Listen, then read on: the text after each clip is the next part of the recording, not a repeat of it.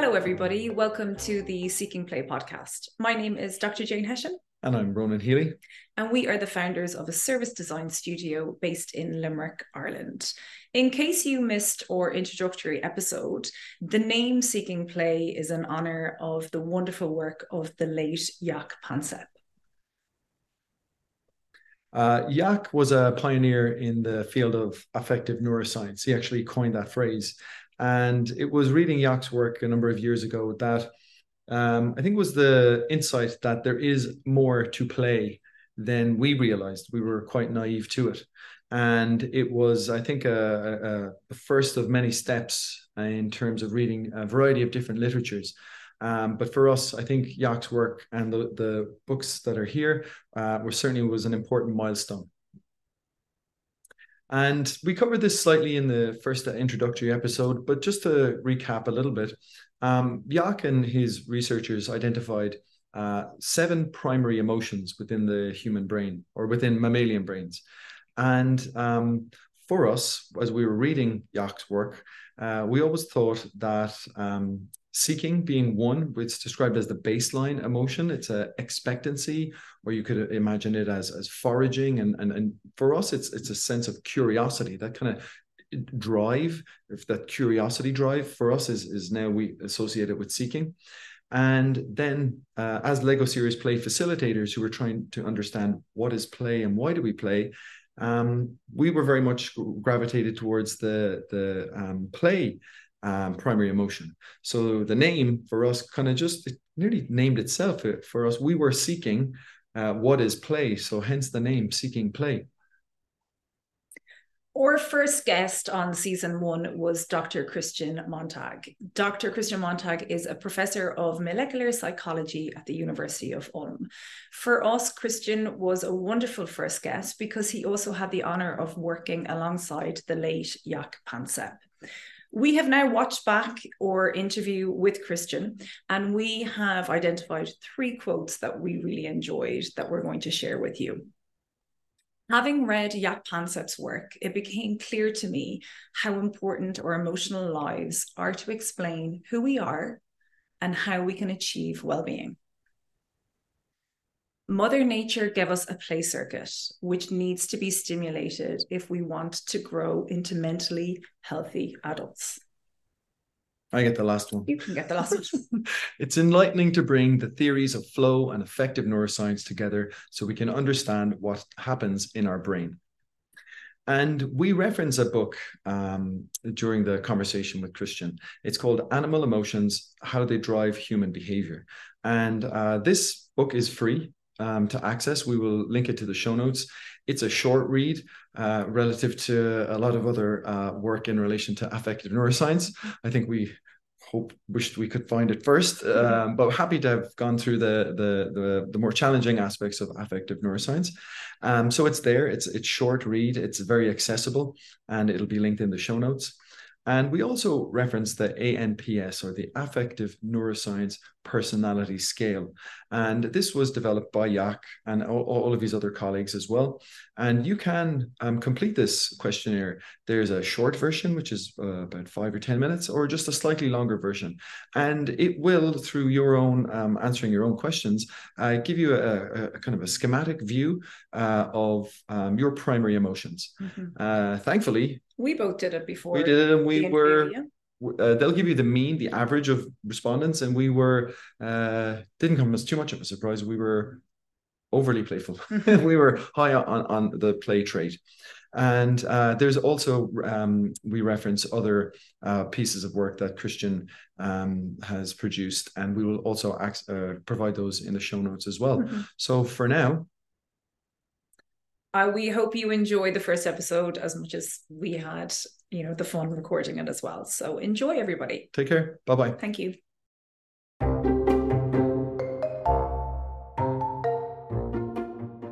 Christian Montag, thank you so much for being on the Seeking Play podcast. We are delighted that you're here. And as we're saying in our pre show chat, you really had to be our first guest. Um, so, again, thank you so much for that it's an honor for me to be here, of course. And uh, I wish you all the best with your new podcast. A lot of people will listen to this.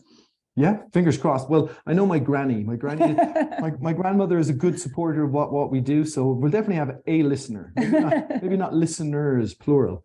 Um, and look, we'll we'll get into obviously why really we were pinning our hopes that you would be our first guest of all of the wonderful guests. And we're we're surprised ourselves at, at the caliber of people who are, are willing to chat about play and playfulness. But for us, it was always had to be you. And again, no pressure. And I didn't we didn't stay, say this in the email, but turns out you were willing to be our first guest.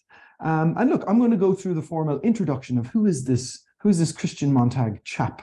Mm-hmm. Um, so knows, so start with who am I, whoever I am. it's a big, it's a big existential start. We're we're jumping in on the deep end here, but according to your biography, which is very impressive, Professor Christian Montag is a professor for molecular psychology at Ulm University and was visiting professor at the University of Electronic Science and Technology of China in Chengdu. Christian is interested in the molecular genetics of personality and emotions. He combines molecular genetics with brain imaging techniques such as structural functional MRI to better understand individual differences in human nature.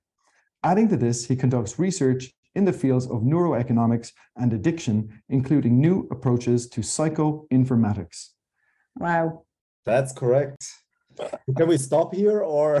what, what an incredible I'm exhausted even listening to that bio. So, firstly, thank you so much for taking. You're incredibly busy taking the time to chat with us today.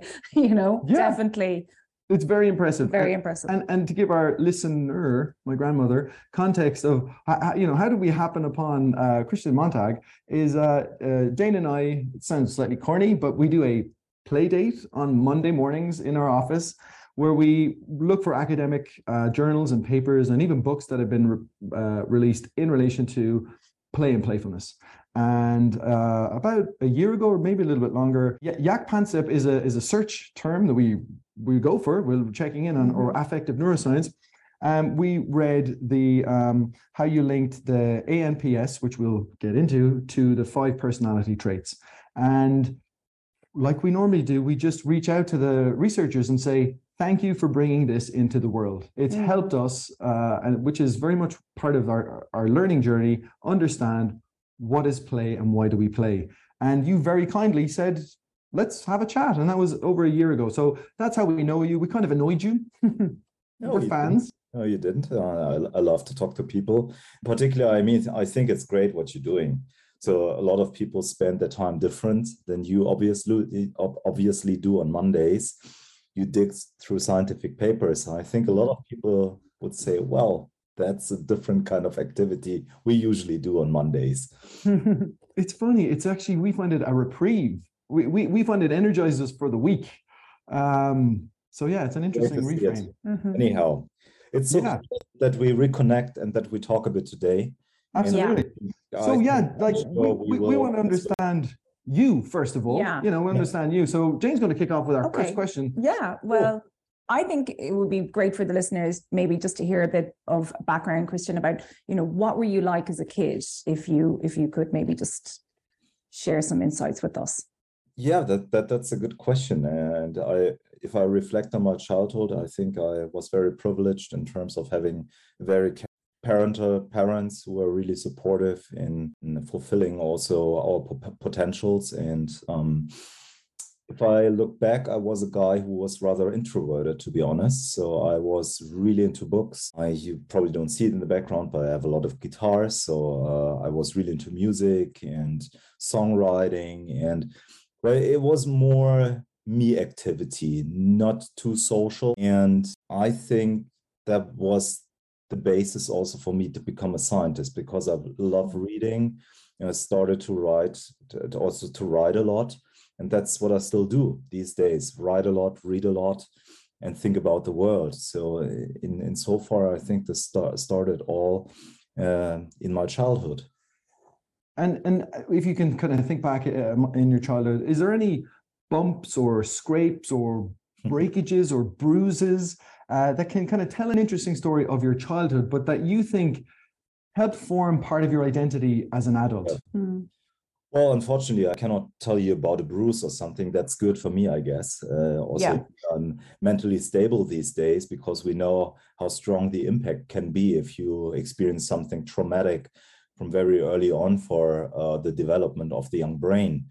But anyhow, I mean, clearly, what what shapes us in the beginning, aside from genetics, is clearly um, your parents, your peers, and how you grow up. And I think I had an interesting mix because my dad, he uh, was a businessman, but my mom is an artist, and I think I got from both worlds a lot. So the creative part, but also the part which helps me to manage a lot of things in everyday life. And I think the the the uh, greatest gift I got from my parents is traveling. So I was very privileged as a child and um, adolescent that my parents already showed me from early on the world. So we have been uh, to a lot of travels, not only in Europe but the US and so forth, which clearly helps you to to have an open mind, and therefore I'm really thankful. Okay. So I think what I would be really interested to, you know, hear from your perspective is what does adult playfulness mean to you, Christian? That's that's a good question. Of course, it's not the rough and tumble play. We see Mm. uh, what Jaak is talking about, and we will talk about this a bit later. Of course, I do rough and tumble play these days with my daughter. Yeah, Yeah. she's in the now in the age with five where rough and tumble play is of course important part of everyday life. So I'm happy to do to engage in this activity again because it's very joyful. But play activity in uh, adults means often stylized play. It means a play which has certain kind of rules. It's making pun, uh, puns on each other, so has to do with humor.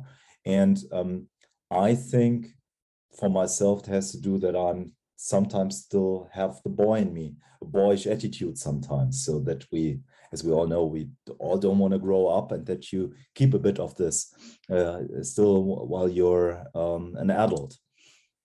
And, and that, that's interesting you say that. So, how do you strike that balance in the workplace between taking work seriously, but Mhm. not taking work too seriously?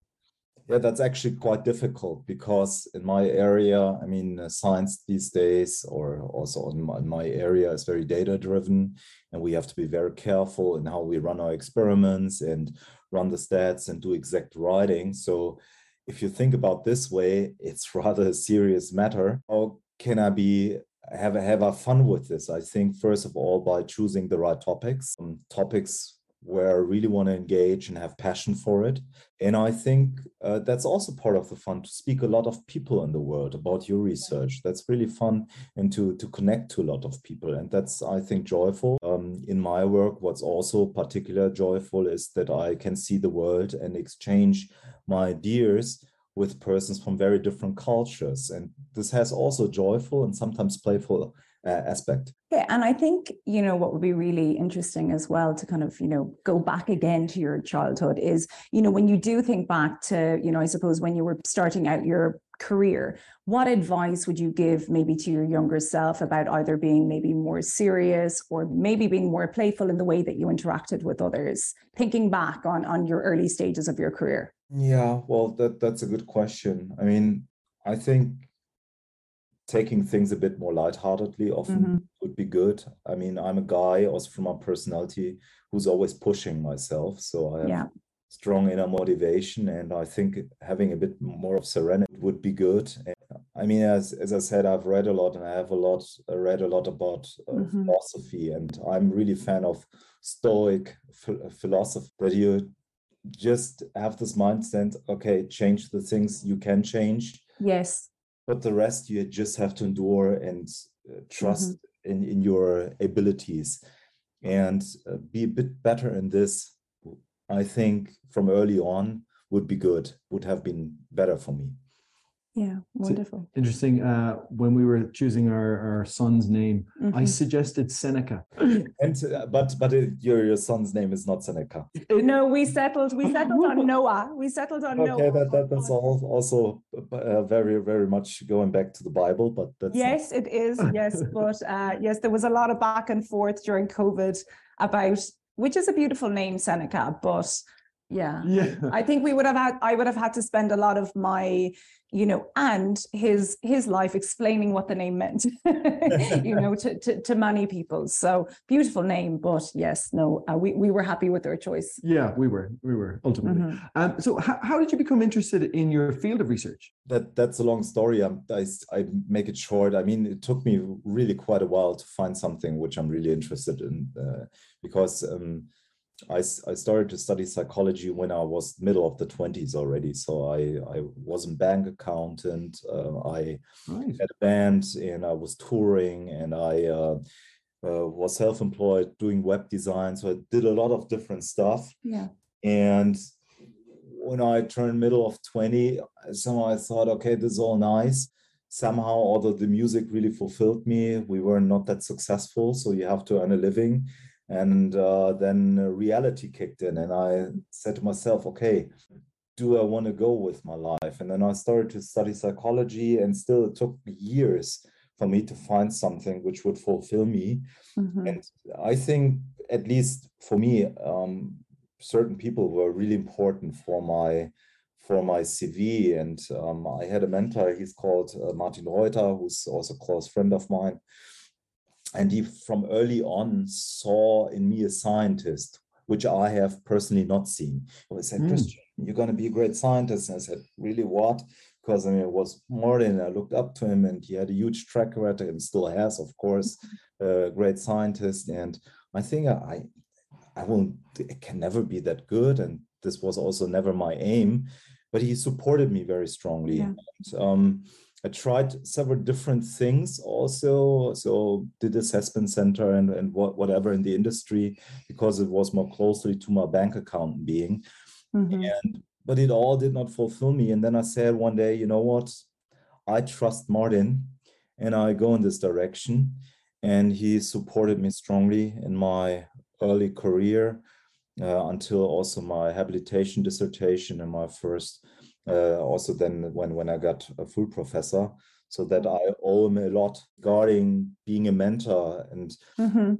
nudging me t- towards a direction which I have not seen for myself. Yeah. I think that's incredibly insightful as well when other people, you know, see things in us, you know, that we actually don't see in ourselves as well and give us that belief and That's- that's- motivation, That's, you very know. important. And uh, Mhm. sometimes, I mean, I mean, I, I think social social connections are so meaningful in our lives because Yes. we're social beings, and um, it can be very rewarding and important Mhm. to get this kind of feedback when you're stuck. Yeah. You're not Mhm. getting somewhere, and really hearing also what others have to say about you, which Yeah. of course can also sometimes be very painful. This kind of feedback is really bringing us forward. Yeah, definitely. Okay, so I think probably staying in in in in in that moment of your early stages of your career. So how then did your career evolve, let's say, over time to where you are now? Well, it, it it started all out that uh, I, I studied in Gießen psychology, and then uh, that was lucky for me. Martin got his first professor position, and he uh, needed to move to Bonn, and this is close to Cologne, where Mm. uh, what is my hometown. So that was a sign from heaven, as we say, and uh, Mhm. it was really cool that I could uh, go back to to where I grew up, and um, I established the molecular genetic laboratory with Martin under his guidance, and uh, more and more then uh, were interested more also in brain imaging. So and uh, we we had really good equipment there at, at Bonn, and I could uh, run a lot of fascinating research. But then it comes a point in time where you clearly also have to think, okay, what are my inner research interests? Martin did a lot of emotion research uh, in, in the past, which I'm still interested in. But I found for myself in particular this digitization complex or these questions how does digital society change our brains, which is probably uh, these days uh, most important research area. because we've got a lot of five-year-old listener fans here, Yeah. a huge five-year-old following in our podcast. For the five-year-old followers, could you explain your work to these five-year-olds? We just Yeah. want to like really strip it down and simplify it. which can be complex. Yeah, yeah, yeah but, but, let's break it down. So, so I, th- I think what's fascinating about humankind is that we share a lot of things, and of course, in these crazy times, we don't want to stress individual differences too much because uh, we are more the same than we're different. Yeah.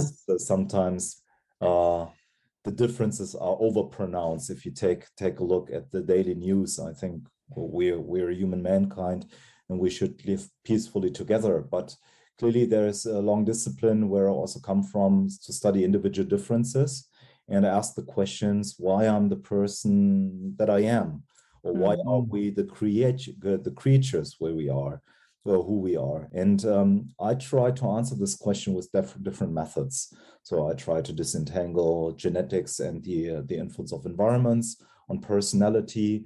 I try to understand um, the brain of different personality types look like. Type is not a, such a good word because we rather speak of dimension. Finally, I try to tackle the, the biology underlying of who we are. So, moving on to a, a, topic that I'm really interested to hear more about is could you share with our listeners how you, you know, first came to meet Jaak Panksepp and, and what, you know, research did you do with him? Yeah.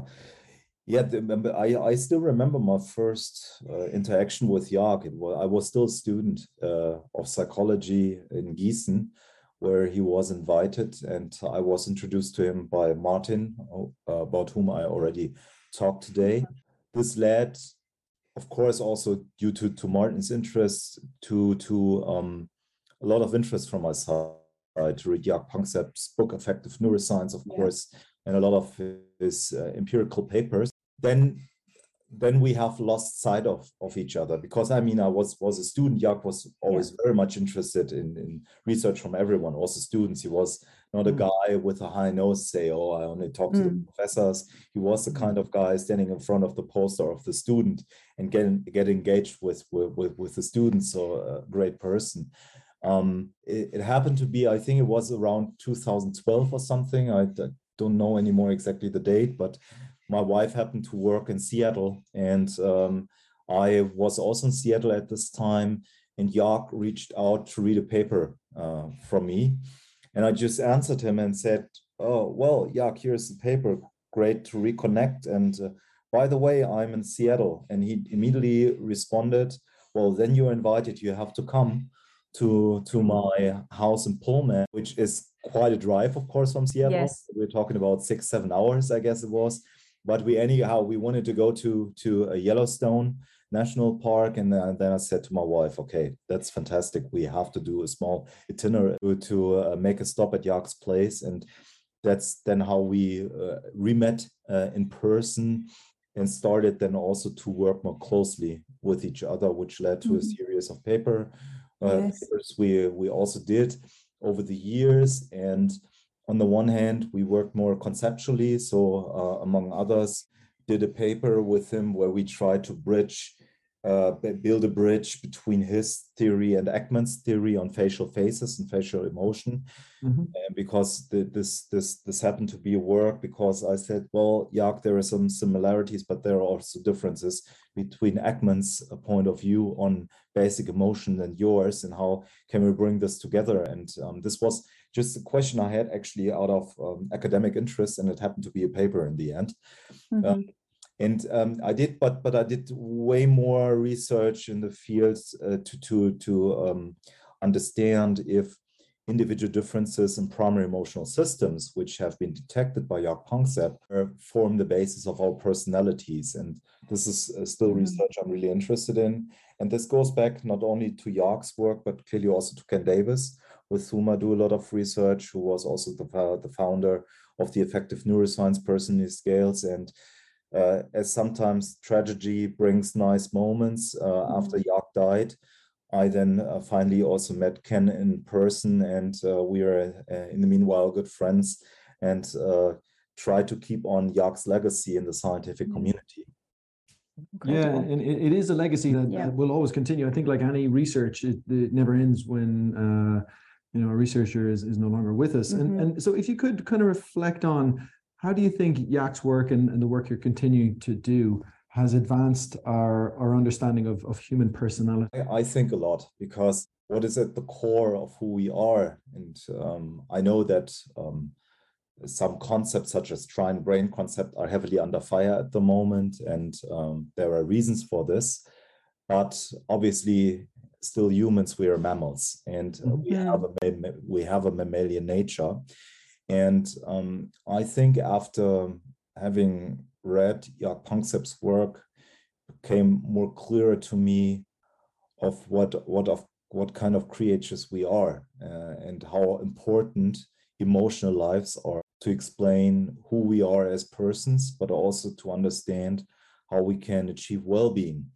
And in this way, Jaak fundamentally shaped my view also of human mankind insofar that I understand also that the the most important taxonomy of personality in the field, namely the big five of personality, mm-hmm. are likely uh, strongly driven by primary mm-hmm. emotional systems, uh, which are subcortical anchored in, in in the human brain. I suppose you know you're talking about the human you know personality, but how do you think Jaak's you know work has advanced mm-hmm. now or understanding of play? Yeah.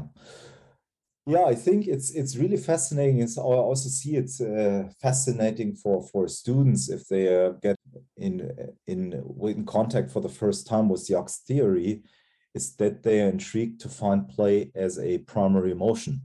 Mm. Um, and most people, uh, when they got to know about Jaak Panksepp, they know him as the rat tickler because yeah.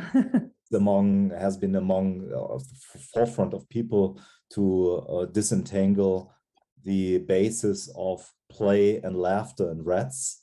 Mm-hmm. And um, this is really fascinating work. And I think shedding the light on the importance of the play circuit also for humans is of tremendous tremendous importance in particular in digital societies because what mm. we see is that uh, offspring our young youngest minds they are spending more and more screen time mm-hmm. which means as a consequence that they are not nourishing their innate play tendencies mm-hmm. for rough and tumble play and so mm-hmm. forth mm-hmm. yeah and uh, i know the screen time uh, screen time debate is very complex and um, I, I don't want to simplify it here but nevertheless what we know is that mother nature gave us a play circuit and this needs to be stimulated if we want to grow up into mentally healthy adults and yeah. um, we have now more and more industries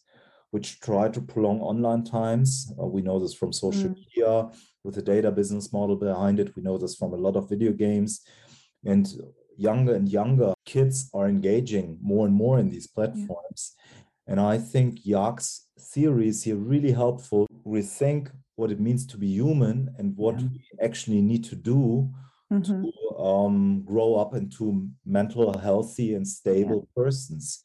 And clearly, play is of huge importance. And yeah. as we know, it's the mm-hmm. rough tumble play which fosters social competence, um, helps children to train their motoric skills. This is also important. Rereading Jaak is uh, really something which I, I think is more and more helpful as a guide also in our digital society. Mm-hmm.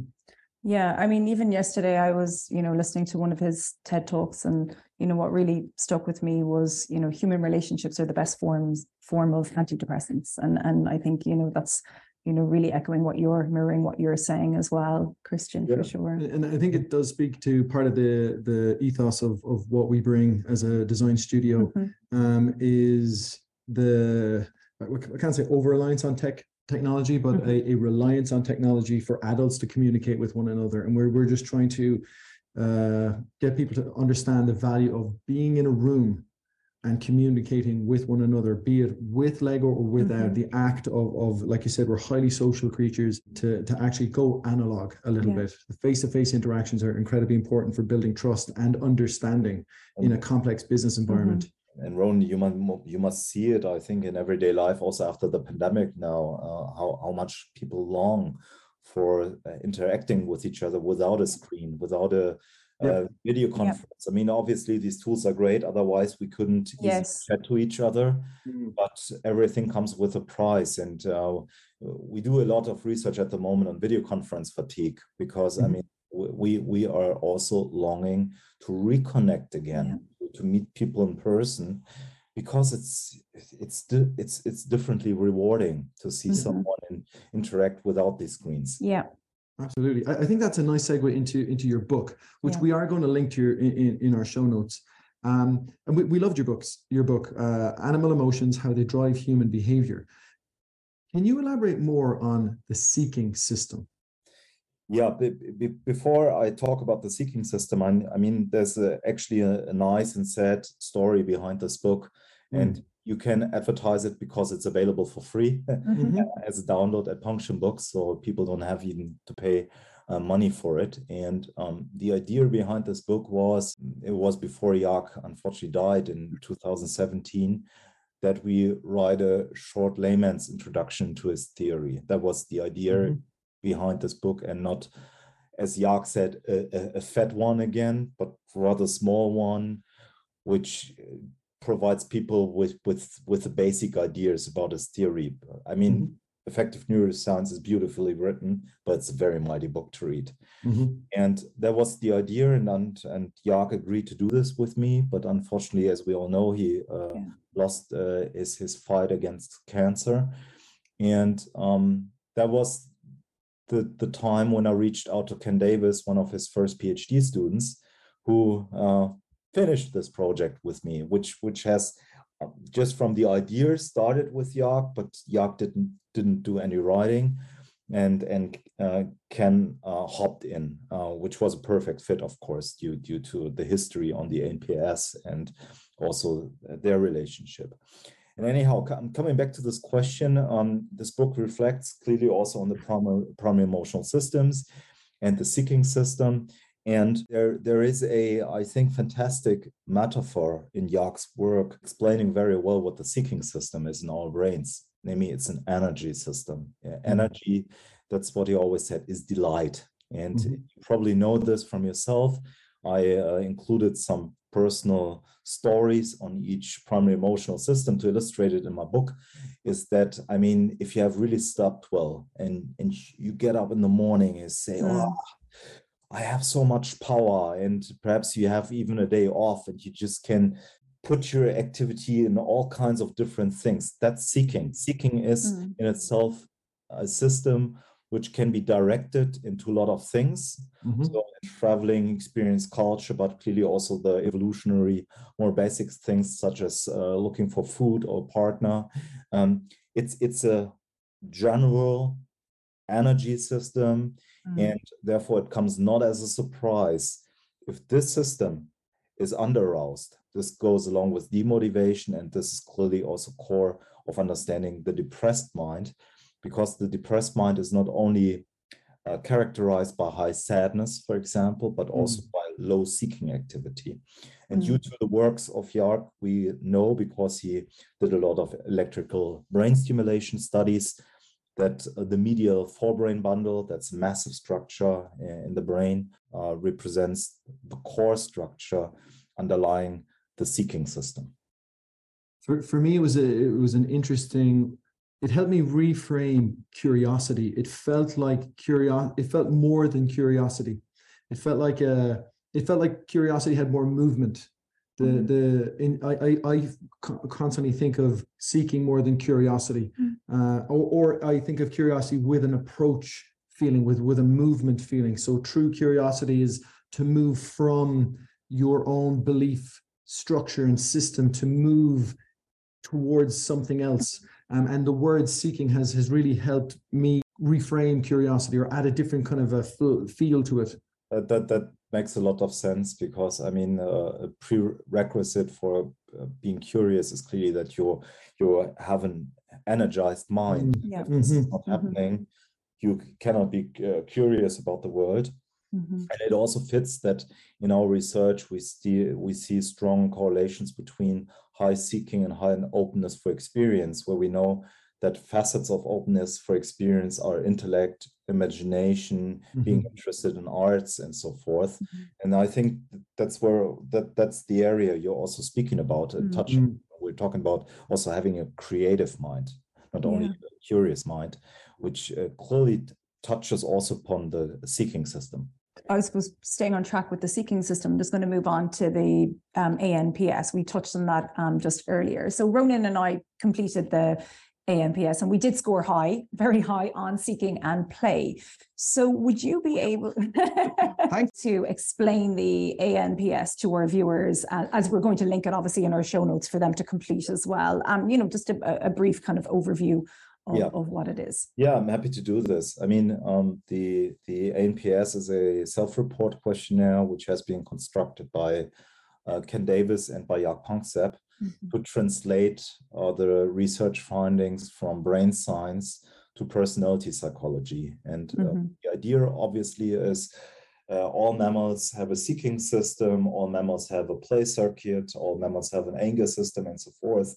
Mm. So we're talking about seven primary emotions, which uh, we all share. These neuronal circuits underlying these uh, psychological systems, obvious both from structural and functional points of view, a bit different across people. Mm-hmm. Some people have different medial medial forebrain bundle in terms of structure or function, which could be an explanation for the fact that they have a higher or lower seeking system. So, okay. although we all have a seeking system, perhaps you both also differ a bit in uh, yeah. the scores you you achieve. Mm-hmm.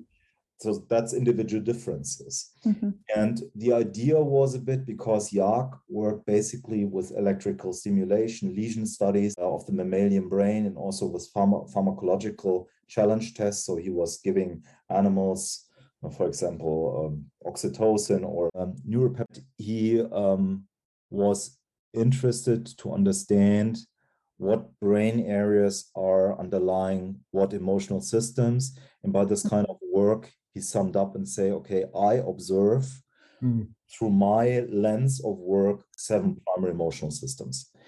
And um, as you can imagine, I mean, a lot of psychologists are not working with neuroscientific techniques or so they don't do brain imaging of course they most mm-hmm. people don't do the brain stimulation but still there are lessons to be learned from your concept theory so he said okay this might be interesting for personality psychologists so that we start to create a scale according to my findings from from the neurosciences so that we describe these seven primary emotional systems in terms of individual differences. So that some people have higher anger or higher fear system or higher play system, or as you talked about, a higher seeking system. Mm-hmm. So, and um, that was a bit the outline. And of course, this approach is very different from what we have seen so far in the literature. If we talk about the big five, the ocean model uh, consists of openness to experience, conscientiousness, extraversion, agreeableness, and neuroticism, this the big five have been detected by lexical approach. So that's very different. Mm-hmm. So psychologists used the study of language to understand who we are and to come up with this big five. Jaak's approach is very different from this. Mm-hmm. mm-hmm. Yeah. So, and, and Ken's. It was now we do brain science, we do experiments there. And because we have detected with scientific neuroscientific methods, seven primary emotional systems, mm-hmm. we design a scale according to these insights, which is of course a different approach mm-hmm. than the mm-hmm. lexical one. And coming back now to, to your scores, I'm in a high seeking mind. We have discussed this as a mind full of energy, for a mind which is very curious, a mind which wants to to uh, to uh, go and see the world and therefore, uh, we discussed this already. It's not surprising that there are associations with openness to experience. Mm-hmm. For example, to, to experience different cultures, which might be something you're also interested in. And then we have um, the high play scores, which go along with very joyful personalities, which love humor, which love to, play. And probably it also comes on as a surprise that high play is associated with high extroversion, uh, yeah. if translated to the big five, because we know that extroverted people are socially outgoing, they are more vivid, but they can be also assertive. And um, I think it's really interesting to see extroversion through a play lens. And that's that's the theory now that perhaps children who from early on engage in a lot of rough and tumble play might um, lay their ground for being more extroverted in the future. It, it, it's interesting when we were uh, reading, rereading actually your, your, book as well. We, we we started to reflect on again. This is a very generic persona of an the an Irish person. Okay, just but what we thought about uh, again our, our kind of irish persona is that when you said it's an openness to travel and, and experiencing new things uh, like in our stereotype of, of irish people uh, is also being playful and we as we were reading it a few days rereading your book a few days ago we just thought maybe that Irish people generally have been uh, immigrants to countries for, for hundreds of years at this stage. Um, so there's a cultural immersion um, just through the lack of economic opportunity in our in our mm. world, um, and how maybe that has helped. You know, part of the identity of being Irish and, and the playfulness is maybe. That's an interesting thought. And what we would need to do is now is that we do a cross-cultural study, right? Uh, yeah. what have I started? Irish people in another cultures to see if the Irish indeed outscore other cultures in terms of their seeking activity. Yes. Oh, goodness. Wow. Okay. Okay. We got to get a big Irish cohort of uh, respondents to the ANPS. let's let's, exactly. let's see That's that. What we need to do now. so in your book, you discuss flow and then you link, you know, the the flow state to seeking care and play. Would you be able to elaborate a bit on that for listeners, please? Yes, uh, first of all, I mean, um, I I discuss in my book the flow concept according to Csikszentmihalyi, mm-hmm. uh, was a very famous uh, psychologist who introduced the word the flow concept and um, what does he understand um, when he speaks about flow he uh, describes a state of immersion where we deeply dive into for example work or another activity. It's a state which is accompanied by uh, lots of positive emotion. And um, we can experience flow not only when we work, but also clearly the classic example is the mountaineer hanging in, in, in uh, between the rocks and really yeah. or even if if uh, you're a medical doctor and you have to concentrate on an operation or whatever so mm-hmm. it, it, it's it's a it's a state of mind where, where you're really focused yeah and um, obviously accompanied by positive emotions and if we talk about positive emotions clearly in Jaak's world we talk about seeking energy it's an mm-hmm. energetic mind so this is of course a prerequisite for mm-hmm. for experience flow and um, what I just wanted to mention is that because it's a model and there is only a few research out there really bridging Jaak's idea with the flow concept of Csikszentmihalyi, is that of course we can experience flow in when we are meaningfully interacting with other humans. And Mm. a playful activity means that I'm in the here and now, interacting with a person, and I'm mm-hmm. often very focused on this. I'm I'm really zoning in in what we're doing together. Mm-hmm. And of course, uh, this could also happen such a flow state if we have a very meaningful, deep conversation as we now have. Mm-hmm. Time flies, but yeah. talk to each other, and this can can also be uh accompanied by by a state of flow. I think uh, we have all these wonderful theories, and it's it's really enlightening to bring them together. And I think uh, the flow theory by Csikszentmihalyi is highly interesting. Mm-hmm. I think Jaak combining this with with Jaak's view helps us a bit to even more grasp what's under underlying the flow mm-hmm. concept. Also, if we think more about what's going on in our brains. Yeah. Mm. Mm-hmm. Um, and again, back to you know what we we bring to our, our clients is that we're we're really trying to get people into this group flow mm-hmm. um, uh, through the act of of of, of movement, uh, socially relating. If you could maybe kind of help us with a framing for serious play. So because because from understanding your work and Jaak's work, it it it, it seems you can correct us here that sports is kind of touching on anger and play at the same time. Or am I correct in that? Like there's a point where is it seeking anger play? Well, I think we first what what comes to my mind is also you, if you see if you go on youtube and take a look at Jaak interviews and he talks about play he on the one hand talks about this rough and tumble play which is the Mm. archaic form really nourishing the, the, the circuits of our brain and then there is more stylized play so if if you if we talk about soccer these days or other Mm. Yeah. sports Mhm. um, it has a playful side clearly, but it has a lot of rules, which does not mean rough and tumble play has no rules. There is a rule: don't hurt someone. Yes. Also, rough and tumble play often looks like having an aggressive side. It it actually uh, is is not aggression. So Mm.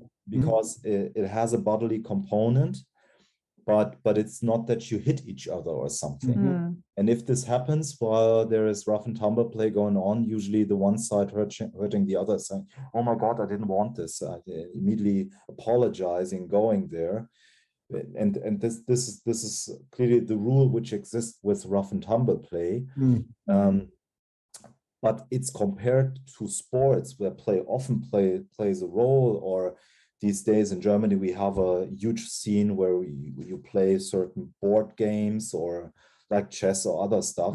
Mm. there you have a lot of rules and um, particularly if you have this you have some motoric things to do with your hands but it's not these full Mm. body movements which you also see in sports for example but Mm. again stylized play and that that was a term Jaak always used Yeah. is a way more sophisticated form of cl- of play of course Yeah.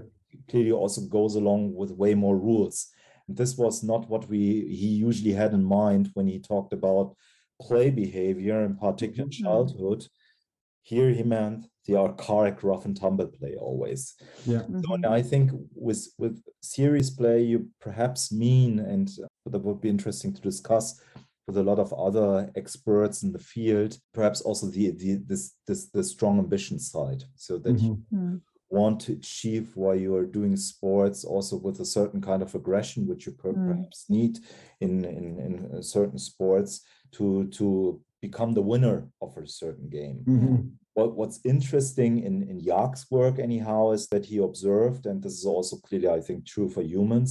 If you observed rats, rat play, if one side of both rats tended to win after time, all the time, the bully, Yeah. that was not fun anymore for the other side. The other side was disengaging because real play also means that both sides win from time to time. And I, think that translates to the workplace as well. I mean, there's always a concession. There's always a give and take. There's budgets that are won and sometimes they're lost. And yeah, that that's again that And- for us helped us kind of understand play uh, physiologically and also then start to translate it into the workplace. It helped. It was a lovely way for us to. Yeah. Yeah, no, uh, there might be a playful aspect clearly because we're fighting about limited resources in Mhm. Yeah. this in this world. Um, yeah, and there might be a playful attitude in achieving uh, to, to to get the grant for your research or Mhm. get a better salary or whatever. And of course, not everyone can ask the best salary. Mhm. But this said, I mean, with limited resource, there's always uh, the downside if you don't get it, that it might frustrate people. And Yeah. this is again at the core of the anger system, right? That we are Mhm. living in a world where we have to fight for limited resources. Um, on the other hand, if, if we talk about the anger system, it has been also it is a system which is of importance to also protect your offspring, right? If Mhm. you think about the mammalian kingdom, that you show anger behavior with overt aggression if you want to protect your offspring from a Mm. predator or something. Mm. So, yeah, but we've taken a lot of your time. Yes, I'm gonna get have. I- Jane to. I have one one final question, Yeah. and yes, uh, I we have we've taken up a lot of your time. I've enjoyed every every second of it. I must say, I it's gone so fast. But one final question, keeping with playfulness in the workplace, what one piece of advice, Christian, could you offer our listeners about play and playfulness in the workplace? Yeah, that, I think that's a difficult question because A um, does mean different things, I was thinking. But what I imagine for myself, if I reflect a bit about, about my career, is that I choose the topics I work on wisely. Uh, and I t- try always find topics I work on which I love, which have a playful side. Um, mm-hmm. because play means that I enjoy these things all goes along with, with with a lot of joy.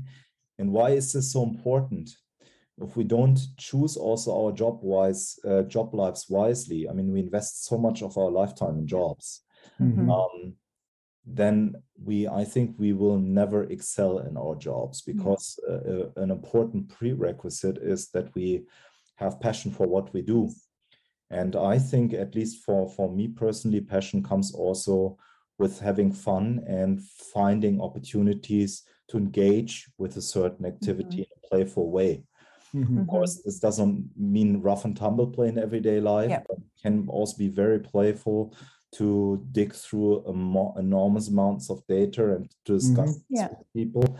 Mm-hmm. Uh, that's and that's what what we see that that play clearly means something different if, if we grow up. But but it is uh, according to Jaak one of the important sources of joy in our life. And therefore, it's so important that we don't forget about our playful nature. Yes. I got goosebumps. yes. Thanks for the goosebumps. Christian, look, thank you so much. We we appreciate we're so delighted that you can share your experience with yeah. with working with Jaak and and that you're our first guest. It really yeah. meant so much that you yeah, for me all as with great minds uh, will join and share their experiences. Thank you so Thank much, you Christian. so much, Christian. Thank you. Take care.